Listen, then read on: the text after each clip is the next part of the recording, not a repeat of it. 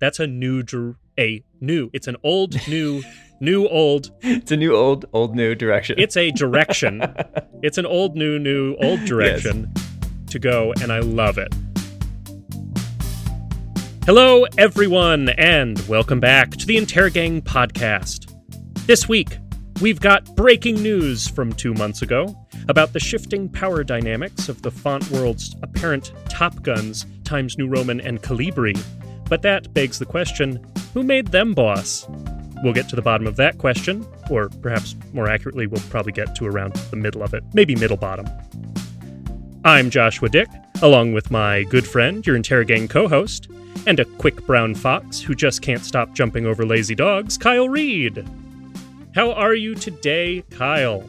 Hi, Josh. I'm feeling good, feeling energetic, and ready to talk type. All right. That's what I like to hear. Let's talk type. Let's jump right in. Let's go. This is week 11, 2023.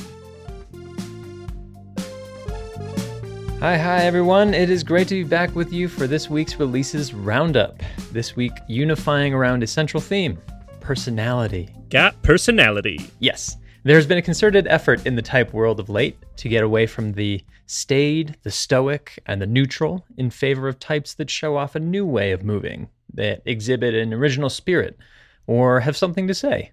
So let's jump in. I'm kicking things off with a type family from Pangram Pangram with exquisite character and wonderfully odd style. Editorial Old. Yes. That's right. Old is in the name, which should hint at its old school pen inspired style notes. Editorial Old is the answer to the Foundry's own question what if editorial new got old? like we all do. yes. Uh, they say that, quote, its curves would be less tense, its connections a bit more relaxed, its ligature more droopy and more present, its terminals softer. And I agree with that. Wow, I feel seen. you feel seen. Uh, yeah, I agree with that. I think that's a pretty good description of getting older, I guess. yeah, I'm feeling it. Well, Ultimately, they imbued uh, editorial new with a psychedelic dose of time. They created a melting, eroded version of their timeless classic with a ton of luscious ligatures and, I guess, droopy um, joins. So I love this one. I don't know about you, Josh. I, I really like how they were able to interpret a model uh, and basically re uh, rebuild it into this new vibe. Yeah, yeah. I love what they've done with editorial old. I also love the concept of an old style, having an old style and having it in the name because it's Yeah. so evocative. Like you you know the direction of what you're getting if there's old in the title, but there's Yeah. kind of that question of like what is your take on old? What does old Right. mean to this font? That's a new a new. It's an old new new old. It's a new old, old new direction. It's a direction. it's an old new new old direction to go and I love it. Well, if I can stay in the same end of the pool here for a second, I'd like to point you towards Melindrosa from Flavia Zimbardi, a display font inspired by a Brazilian Art Deco master illustrator and artist J. Carlos. Man, this thing is beautiful, I have to say. It is slender, it is sleek, it is dripping in fashionable curlicues, Yeah. wispy strokes, and geometric counterforms that absolutely champion the Art Deco style. It's a time specific style, but the way Flavia translates these forms gives it a new contemporary life. Melindrosa takes its name from one of J. Carlos's characters, uh, illustrated, who represented the feminist movement of the 1920s. I, I really think this one is imbued with a lot of life, very full um, of personality, and an absolute win if you're looking for something stylish for your library. Yeah, this is another case of using good artistic influence. We talked last week Yes, about right. the influence of uh, Niki de Saint Phalle, Mhm. and here we have J. Carlos, another great example of inspiration being brought to new fonts. And I love that this is a version 0.1. This one's got legs. This one's going to go somewhere. Can't wait to see where that where this one heads next. Completely agree. Yeah, imagine weight on this one. Imagine widths or italics or any kind of style direction. The world is Melindrosa's oyster, as it were. Next, I want to meet. Uh, I want you to meet another wacky creation from Meg Lewis. Uh, Salad Days is the name. Salad Days is a soft geometric sans font in one style. Meg has carved out a space for themselves in the design world as a master of fun, and even in a geometric sans typeface like this one, which we all know can run the gamut between neutral to boring, they managed to keep up that persona of fun and wacky and a little wild. Uh, Salad Days is an easy entry typeface for beginning designers, so it's not that Yeah. intimidating. It's not like it's got you know giant lists of uh, stylistic alternates. It's very matter of fact, but it's also good for you know grid masters and pro designers. Also, it brings its soft-cornered, open-countered, well-spaced, bold sans to the market with uh, in true Meg style. So why salad days? What's with the name? I have no idea. Josh, I don't know if you have any idea, but I am here Wait. for it. Love it. No, I have it. I Really? listen. I did some. I did some research, Kyle. I actually looked this one up.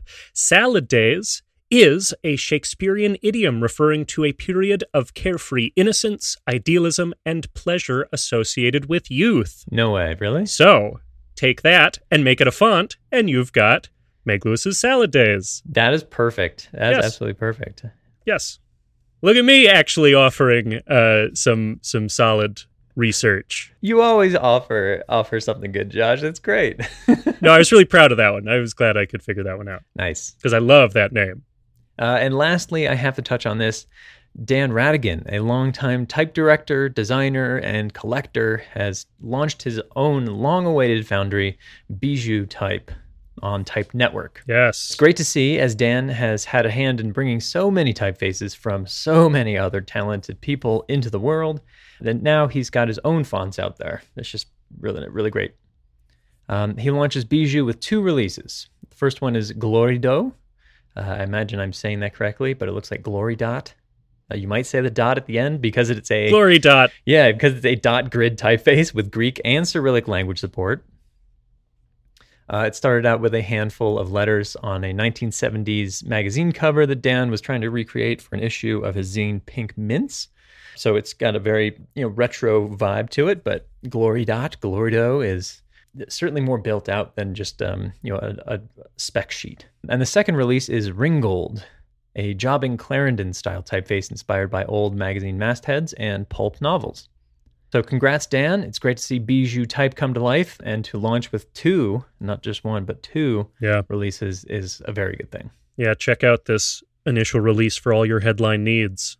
And I'm sure more to come. Yeah.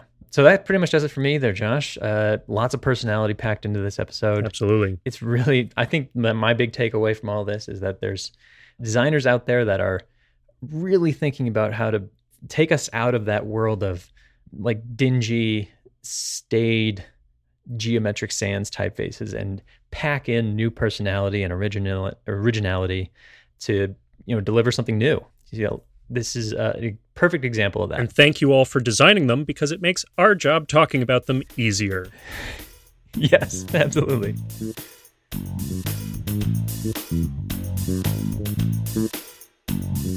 All right, everybody. So, back in January, we saw a font related news cycle occur here in the States, uh, which is not a common occurrence. I don't think I need to tell you, Kyle, that that is not That's true. what we see week in and week out. So we were we were super bummed that we weren't recording episodes back then to really ride that news wave. But, you know, what are podcasts if not weird little glimpses into the recent past? So we're getting around to talking about it now. And uh, by it, of course, I mean the news that the U.S. State Department was moving away from using Times New Roman as their default font. Yes, far, far away, all the way switching to Calibri. Wow. Big shift. Yes, our good friend Calibri. Even though uh, Microsoft Word made that shift to its default font 16 years ago, the State Department just got around to it and had everyone buzzing about this a couple months ago. Yeah, that says a lot about government bureaucracy, doesn't it? So, yeah, well, say, take that however you will. The change came uh, from an inclusion and diversity argument that sans serifs are easier to read, especially on screens, and Mm. screen reading is becoming much more the norm. Any thoughts on this so far, Kyle? Uh, did you have any strong feelings one way or the other? How do you feel? Yeah, I saw this news came out a couple a month or two ago, and I was surprised, honestly. First of all, that the government was really caring about this so intensely, or that they have people there that Uh-huh. are like, I imagine there was some junior staffer that was pulling for it or something. I don't know how this kind of change gets going in the US government. It's like, is it like a, a meeting of the interns or something like that? It's like, you know what we can do? How the tinderbox gets lit, I'm not quite sure. Yeah. Uh, that's a good question. but either way, uh, they made the change. They announced the change. And I don't know if it like shook mountains or anything or if anybody really cared, but I saw that. And for me, I locked right into the, the reasoning. They said that it was easier to read. Right. I I don't know. I feel like a legibility argument here or readability argument just doesn't swing for me. Okay. Times New Roman is clearly, you know, it's a, it's a serif font and, and Calibri is a sans serif font. Um, so for the government to make a stand and say that the sans genres are easier to read, that felt like a bold statement. And uh, I don't know if they have anything to back that up. But I would like to hear it if they do. sure, sure. I mean, I do think there there has been some relatively inconclusive studies done that sans serifs are uh, on screens at the very least uh, advantageous for all people. But let me let me go back to you wondered if anyone cared. According to I believe this is the Washington Post, one foreign service officer said that they expect an internal revolt, Really? quote unquote, and one officer uh, said that the switch is sacrilegious. Sacrilegious. I'm not quite sure. I'm not quite sure to what religion Yeah. he's referring. what altar does that guy pray at? Our Lady of Serifs. Amazing. So the backlash, there was backlash, and it seemed fierce. I mean, revolt. You don't throw around internal revolt lightly. I would think. Right. So Yeah, that's founding father language. people did care, and also quick, quick trivia for you, Kyle. okay. Uh, this is not the first time that the State Department in the United States has controversially changed their font. Times New Roman was what they switched to in 2004 hmm from what font, Ooh, good question. Kyle? What font was the default State Department font in 2004, Oh the switch? I meant Times well, New the- Roman. This at that point, the State Department would have been on computers for quite some time, so perhaps it was uh, Right. you know, one of the original computer fonts. Uh, boy, I, I don't know. Was it Helvetica? Was it was it Garamond? Maybe it was Garamond. It was Courier New, The State Department was using Courier. using Courier up until 2004, which does seem like they have been behind the times a bit at multiple wow, I had no idea. through there. So, little trivia there. Yeah, nothing says behind the times like looking like you're behind the times by using a typewriter typeface. right. You are purposefully saying we reject your Yeah. computers and we will be taking our typewriters home with us.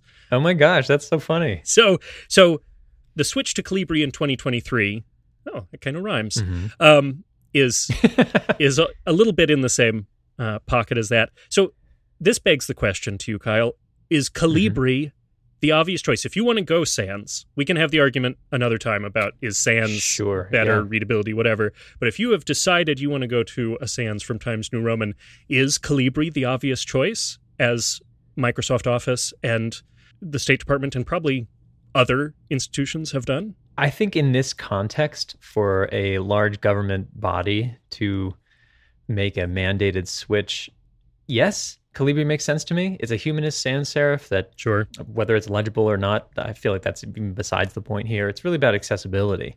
It's a, a new wave default, quote unquote, default font that everybody would be ha- would have or be familiar with, and it's uh, it's an easy font to switch to. I think if they were going to switch to something that was a little bit more obscure or less accessible, that would be way worse. Right. So, yeah, I guess it makes sense that they would switch to Calibri. I don't really know if there were any other contenders. That's a good question. I like the idea of State Department officials putting fonts up on the wall, being like, "What do we uh, think?" Right.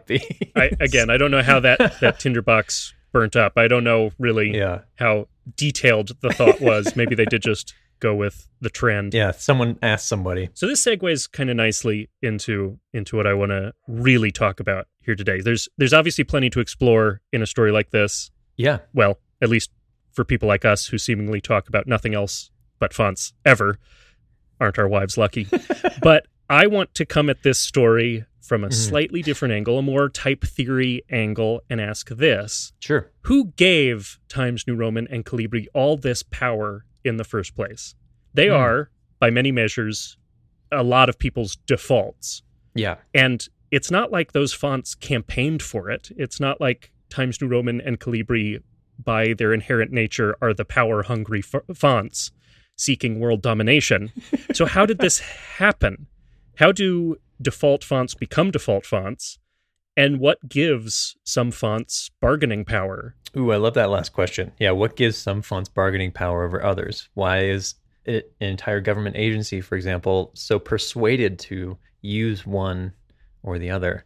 And and revolting and and having factions, So having passionately. cults, cults Right. around this. Uh, yeah, man, it's a great question. Um, Times New Roman has always felt like the just the digital air, the digital bread and butter of serifs. You know, um, Times New I Roman think- is the base font to in my subconscious brain because every thing growing up in school had to be set in Times New Roman.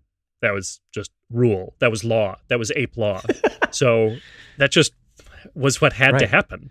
But now we're seeing as time has gone on and we are getting older, you know, these uh I guess these trenches that we've we've built for ourselves, these ruts that we've been in have just been the way forward for so long. For me, it really does c- come down to the fact that it's been a rut. It's a systemic um, kind of result of how fonts came to be used in the first place. Um, Times New Roman came about at a time where uh, you know, digital word processing was the hot new thing, and it just slipped in as the first. So, oh, you man, You know? you, stole one of my future questions. Is like, which was going to be, did these fonts just come first? And and I also like Yeah. the way you just said they slipped in. Yeah, honestly, they just showed so up. did did no one make this decision? That scares me. That scares me for for our our control over our lives. Did these just kind of luck in? Yeah, I think we would find that there are fewer people making a conscious decision about this uh, than we would hope. Yeah. yeah, it's just like you know, right time, right place kind of thing, where those fonts were the ones that were just available and designed for that platform at that time to be accessible. And then, um, you know, as those platforms grew and more computers were made, those fonts were along for the ride, and um, it was rather unquestioned. But that's where I think. So, it, what I'm trying to get at here is the fact that like Times New Roman is part of an old guard, Right. An old set. It's old money, Right. and uh, the establishment or the uh, the patriarchy, if you will, uh, of fonts. And we've seen many cases of like newer fonts saying this is designed in the style of Times New Roman right. to be better than Times New Roman. There, there is a an, a, a I don't want to say animosity, but there's a distaste for Times New Roman if you don't work in the State Department. Yeah. Apparently, uh, at least among designers, it seems to get away from that old guard to move to what's coming up next. Yeah, it's uh, it's safe, it's usable, it's accessible, it's just there. Um, so Right. yeah, I think that's the source of Times New Roman's power.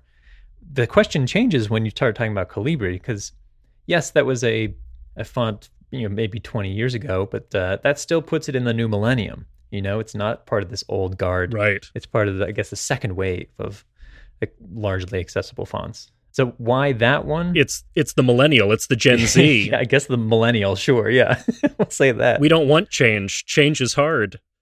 And these these whippersnappers coming to I don't understand TikTok and all that. That's how we feel. Yeah, so I guess that's Calibri. Um, so you, what what makes somebody pick Calibri then over anything else? Um, that's a really really good question. Yeah, where does its power come from? How did it slip in is a harder question. I think you're you've convinced me that Times New Roman came at the right right place, right time, Yeah, and then it became the rules that you had to use it in so many different places, so many different times. Calibri though is a bigger question mark because I don't think any I don't think for school papers Calibri is required or anything. I don't know if somewhere. Calibri has that level of power yet, but Um, it's getting there. Yeah, I don't know. okay, so here's my thought. Okay, hit me. Calibri is the result, like the choice of Calibri is the result of a style preference that's been installed by the the wave of technology that's happened um, over the last 20 years. Like they quoted, you know, sans serifs being more easily read on screens, which you know I think there's a case for that. But there's a even amidst the the lawyers, the paper you know pushers, the all the government bureaucrats, there is still some sense of what typography can do on the most basic level. And the fact that that is a preference for cleaner and a little bit more sleeker is the result in my this is my guess it's the result of technology companies and the styles that they've used you uh, you know you've seen the, the sans wave go through with uh, you know google facebook airbnb twitter all of them right every silicon valley tech company that's had any power in our lives has gone with a clean friendly sans. that has somehow dripped down into the the minds of all of these government operators and said, okay, mm-hmm. clean on screen or helpful on screen, any kind of digital life is actually associated with a sans. So that to me is like why they went with Calibri. Calibri just happens to be the most, I guess, accessible or well known amongst non-designers. Right. And so yeah, it's a it's a result of uh, I guess 20 years of subconscious or subliminal advertising for it. That's that's my theory. The the yeah. thing that still trips me up is that is that initial moment is is is the null point where Calibri got that yeah. status as we know like how did it slip What's the big in? bang for its yeah right i don't know i don't know why it bothers me but it bothers me that those big bang moments can exist mm, sure. i guess that's life it's unknown that's just yeah. life you got right place right time a little bit of sprinkling some luck and that's the that's the recipe for success. I keep thinking about like music recording artists uh, on this right. one. It's like oh sure, you know, some of the the biggest uh, recording artists from the '50s, '60s. Um, you know, it like Motown, say Motown yeah. Records. If you walked up to the house that Motown was in there in, in Detroit uh, and said, "Hey, I I can sing you kind of just got on a record because they were hungry for people.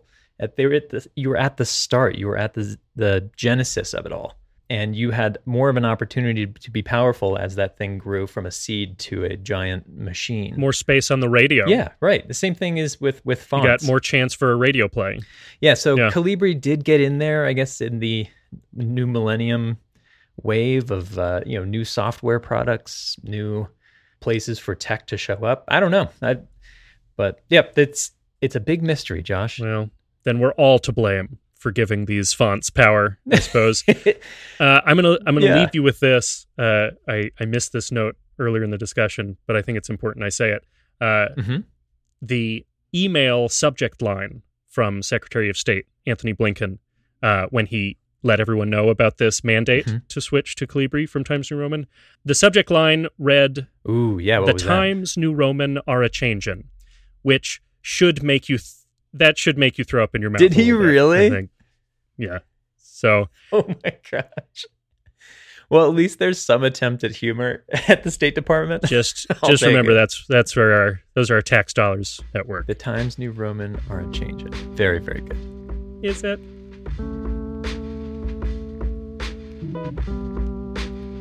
Before we uh, close out here this week, Kyle, I have a bonus question for you uh, that, sure. that I I wanted to posit. It's about emojis. As we've determined, Excellent. emojis are typography. Everyone, yes, don't write angry letters. But I wanted to I wanted to frame. You know, I think people can ask, "What's your favorite emoji? What emoji do you use the most?" I wanted to to take it a little deeper, one layer, one onion layer deeper, and ask, "Sure, what emoji do you think is the best designed?" Because as we've we've discussed, also emojis are meticulously designed as as typography. And yeah. i'm not sure they're always thought of that way. I think they kind of people feel like they just sprung out of nowhere. They were torn from the thigh of zeus and there they are. So i i wanted to give some credit to the actual design of an emoji. Yeah. And for the purpose of this uh, we're we're going with um, the apple designs the iphone emojis understanding that uh, different operating systems use different, uh, slightly different images. Um, so sure. we apologize for the uh, Samsung users among us. But uh, Kyle, what uh, Yeah. what emoji do you think is the best designed emoji? The best designed emoji. Um, I've definitely given some thought to this, and I have a, a couple of answers in different ways. But to answer this specific question, obviously, Yes, yes, this one question. Thank you. I'm going with Unicode number U270C. Do you know what that is? Right. I, no, I don't, Kyle. Just off the I top of not. your head? I have not been studying my Unicode like you asked me to. Oh man. So it's technically listed as victory hand, but ultimately it's the peace sign. Oh, But it's the hand giving the peace sign. Right. Hand giving with two fingers up. okay, I think this is the best designed emoji okay. because it taps into the the primal, I guess, thing that makes us human is this desire for communication, universal symbols, a way to communicate across the entire globe, no matter where you are on Earth. That sign of two fingers up has meaning, and it generally means the same thing of peace. Unicode has it listed as victory hand, so I'm sure culturally there are a lot of different ways to do it, but it means Yes, something uh, everywhere. Yeah, just you don't want to flip it around in England. I guess that's true.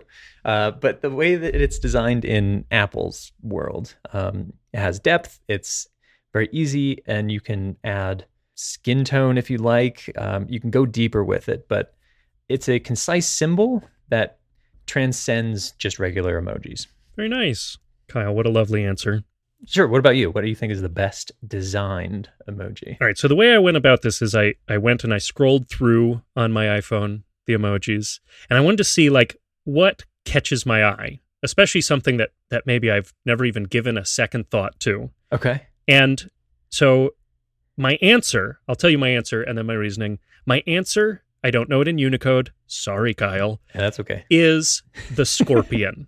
Ooh, scorpion. That's an interesting thought. and here's uh, thank you. All the animals are like cartoony representations until you reach the scorpion. The scorpion is ready to fuck you up. that is it like gives me the creeps. it's look a at bit that. terrifying, isn't it? Yeah. It is and so I, to me there's a there is a design quality there. Someone took time Sure. that this looks like an honest to goodness poisonous scorpion. And i the the like the bigger version like it gives me the creeps. I'm looking at it right now and i have chills down my spine. I don't like it. I don't care for it. Apparently i have a scorpion phobia. Didn't know. Emojis illuminating that for you it gets it points. Emojis. Yeah. well designed emojis help you learn things about yourself. Nice. and that seems to be a theme of season three. We're just learning a lot about me.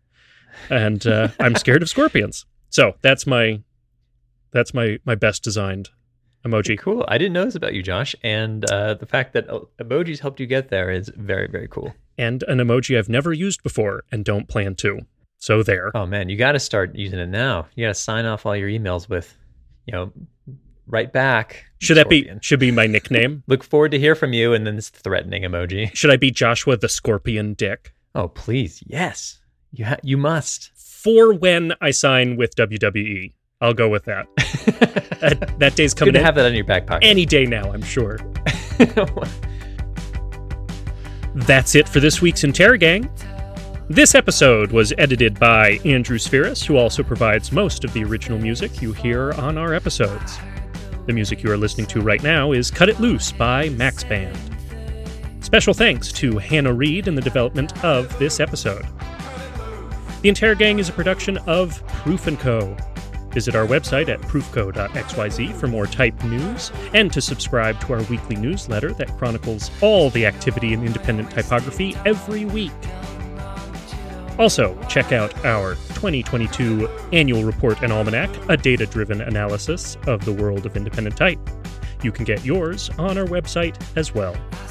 Follow us on Twitter at proof underscore end underscore co, on Instagram at proofco.xyz, or you can always drop us a line via email at hello at proofco.xyz. If you have any thoughts on what we discussed in this episode, have any topics you would like to hear discussed in a future Interrogang, or if you believe in the power to the fonts, we'd love to hear from you. As always, thanks for being a part of the Interrogang. We will see you next time.